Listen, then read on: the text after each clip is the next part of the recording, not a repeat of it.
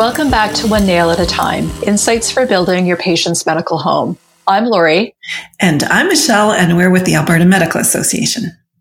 Today's episode is on access. Now, access in healthcare is a huge topic uh, across our whole system, but we're going to talk today about access in primary care and talk to a renowned Alberta physician uh, who knows a lot about access and access improvements. Yeah, because in Alberta, we've been doing work on uh, timely access, and timely access meaning access for patients to care, not talking about physical access to the clinic for patients, which is also important, but not what we're talking about today. We're talking about timely access to care. And we have been working on that in Alberta for a very long time, many, many years. But I think what's different now, Lori, is we see it in a, the bigger context of the patient's medical home. Mm-hmm. Now we understand that you can't have, um, good continuity of care for patients if they can't get access to that care when they need it. And Absolutely. you can't provide that access if you don't know who your panel is and don't have processes for managing and you don't have your team helping to provide that care. It's all, it's huge, just like you were saying. Yeah. And so today we have with us Dr. Ernie Schuster. So he was one of our early innovators who was out of the gate doing this work and then actually went and taught this work and was helping to spread this great uh, access improvement work across the province.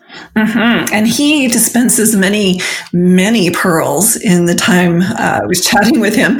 I think one of my favorites is um, if you don't know how to say no to new patients, you're saying no to your existing patients. So, mm-hmm. some, how true. wise words. How true. So, just before we get started, I want to say I have always loved the language of access, and it's using the concepts of supply and demand, which at first thinking about this economic concept mm-hmm. and translating it into healthcare doesn't seem to make sense, but actually it moves over quite smoothly and effectively. Uh, and I really like the way it translates. So, and I know that uh, Dr. Schuster will be talking to us about that. Yes, he will. In fact, let's let's get right to it, shall we?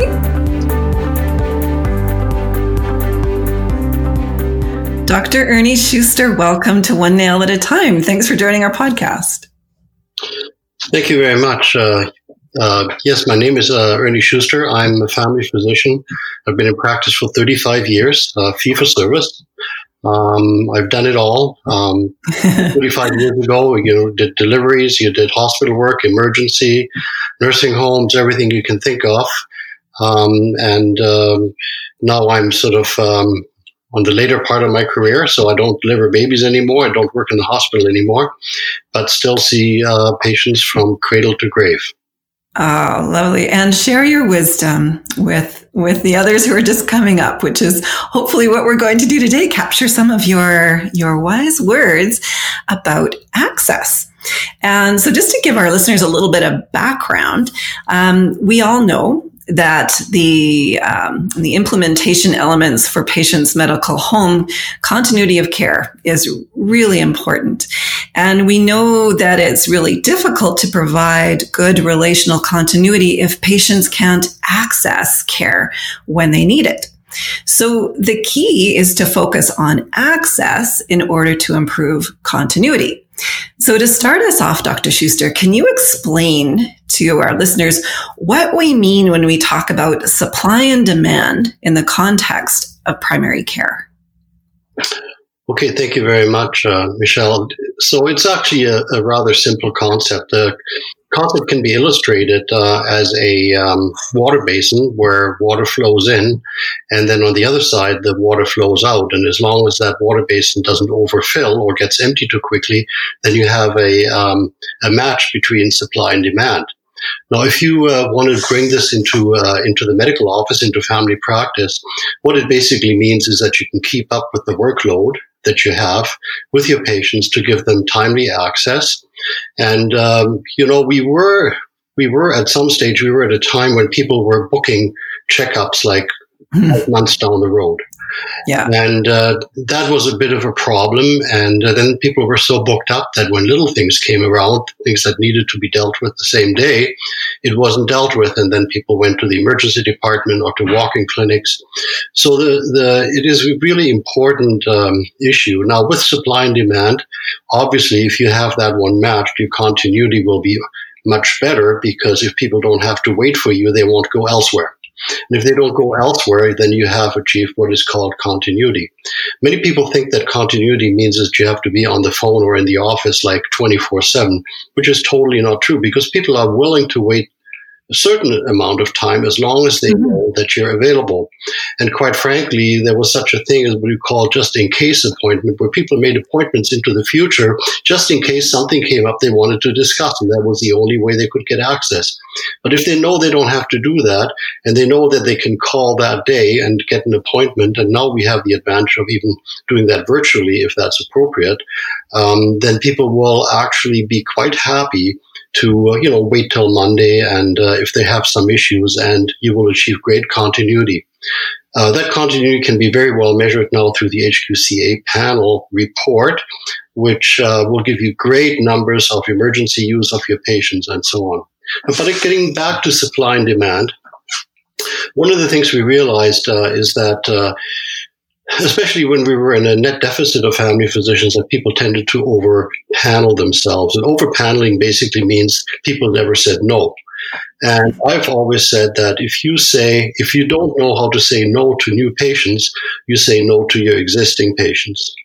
And that doesn't make an awful lot of sense, right? So you need to have a panel size where you can comfortably and, um, you know, you have to keep in mind your lifestyle, your family, uh, and everything else where you comfortably can service these people in a timely fashion. So at some stage, you're just going to have to say the practice is full, uh, or you have to find some sort of a limitation.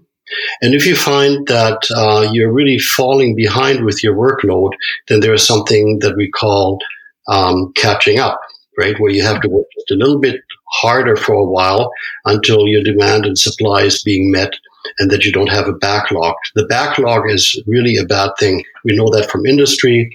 Uh, backlogs uh, cost more money. In industry, you need more warehouses. Uh, you have uh, things breaking in the warehouse. So the Toyota has actually uh, shown us how this works and trying to eliminate uh, backlog and really providing services just in time.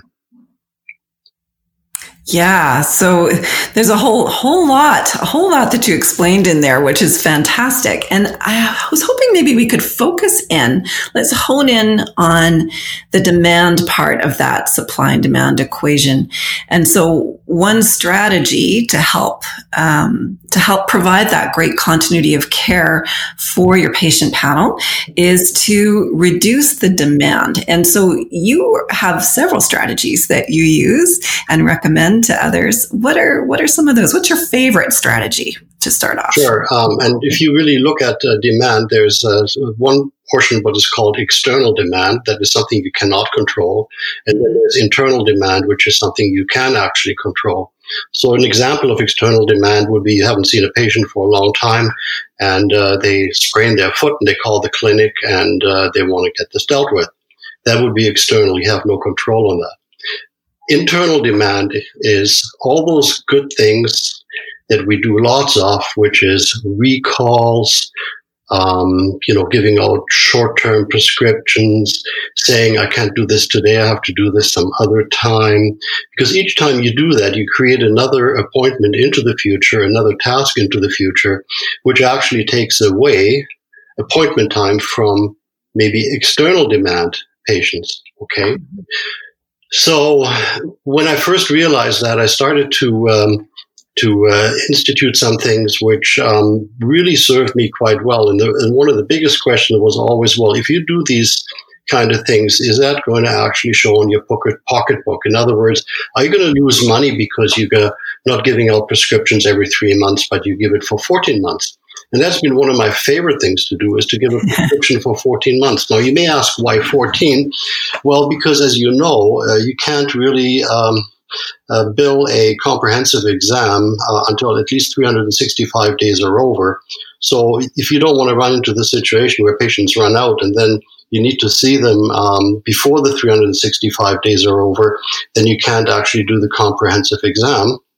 And then you, you know, I, I guess uh, from an economic point of view, you would say, well, I'll refill your prescription on that visit, but then I'll have to get you to come back after 365 days so we can do all your preventative screening. And uh, some people call it complete checkups. Uh, that's term is not that popular anymore. Uh, but then you can actually bill a comprehensive visit.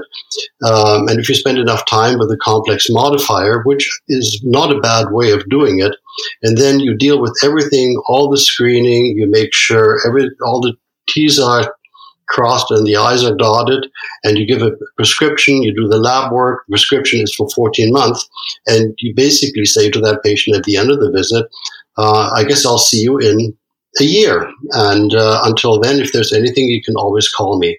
Now, that is in contrast to some people that say, well, you know, your blood pressure, um, we, we really should check it again in three months, or, um, you know, and, and, again, it depends a bit on the patient, but if you can empower them to check their own blood pressure, then you really don't need to see them uh, that often, or if they monitor their own chronic disease. And that's where the team comes in as well. You can have the team continuing to monitor the patient um, with you and um, then just create that vacancy.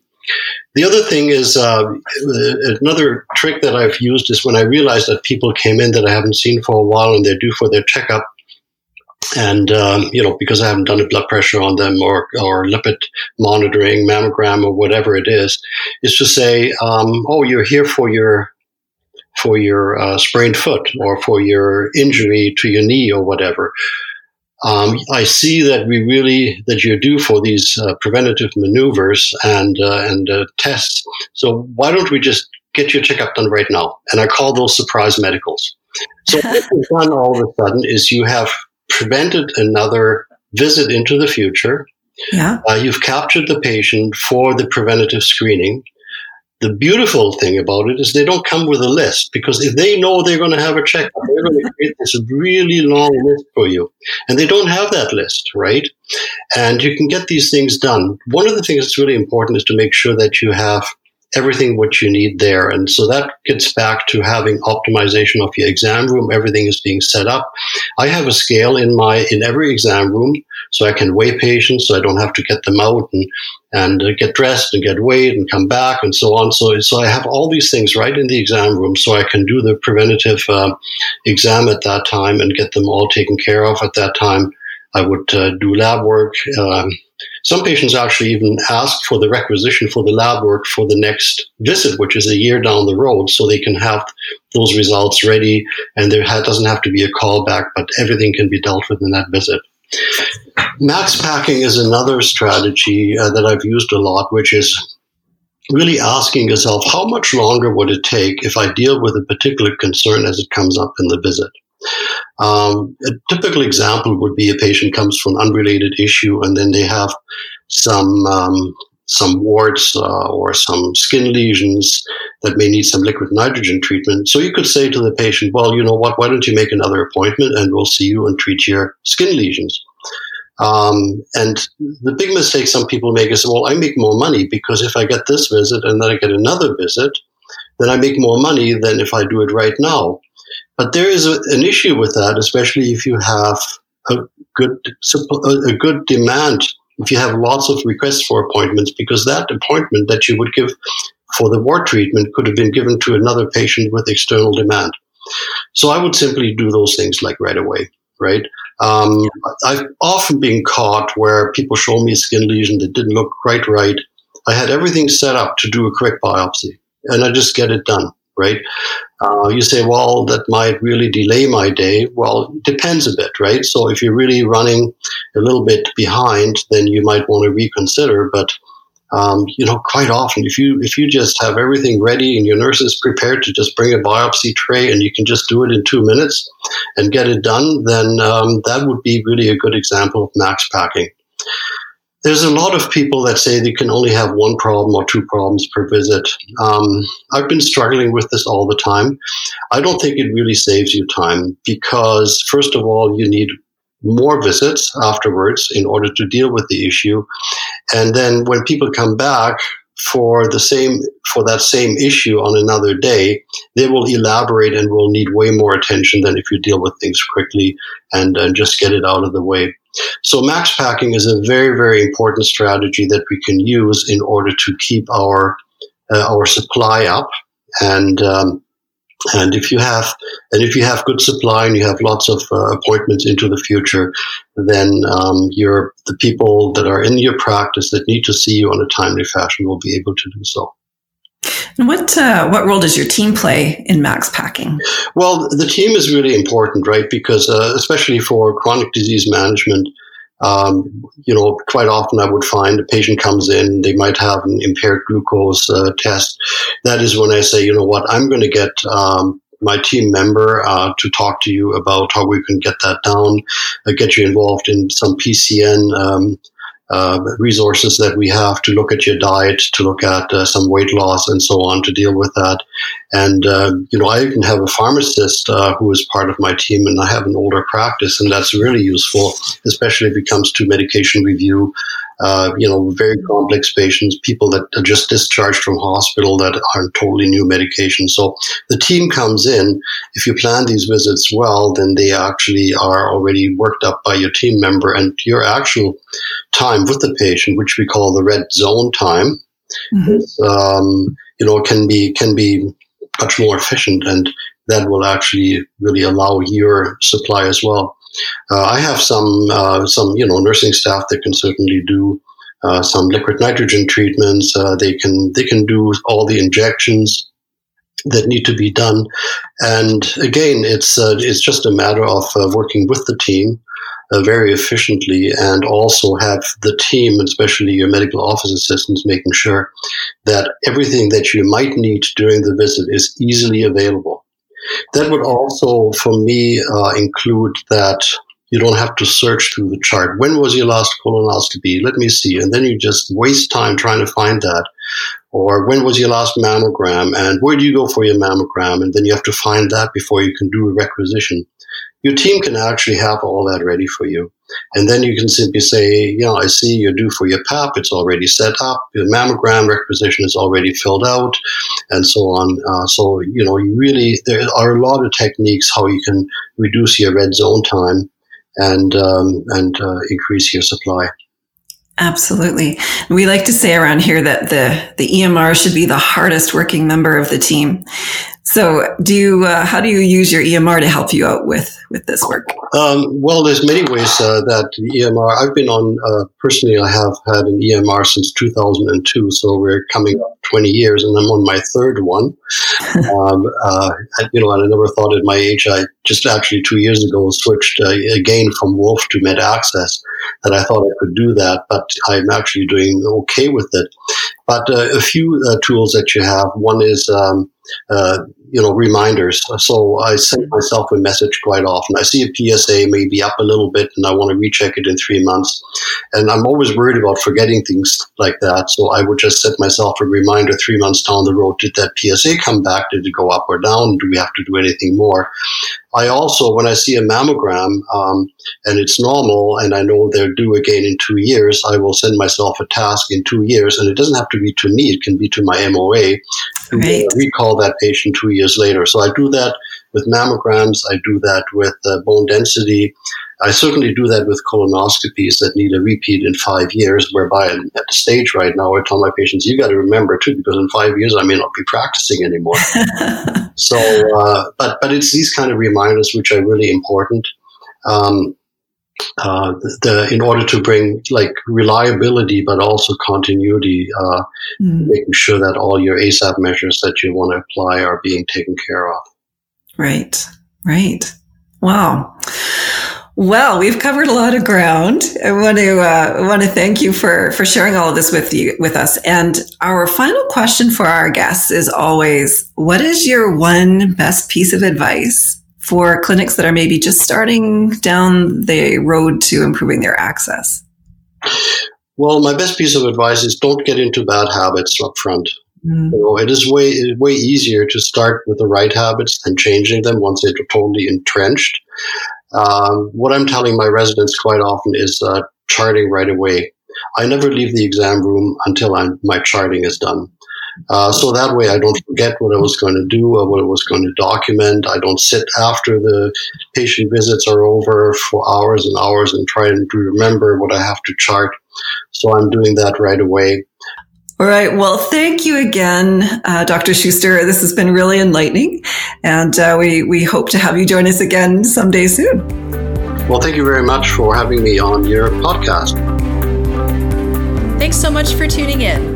Check out the show notes for links to the tools, resources, and websites that were referenced in this podcast. Also, we'd love to hear from you. Leave us a comment, tell us what you thought, and what you'd like to hear more about. And until next time, grab your hammer and keep building one nail at a time.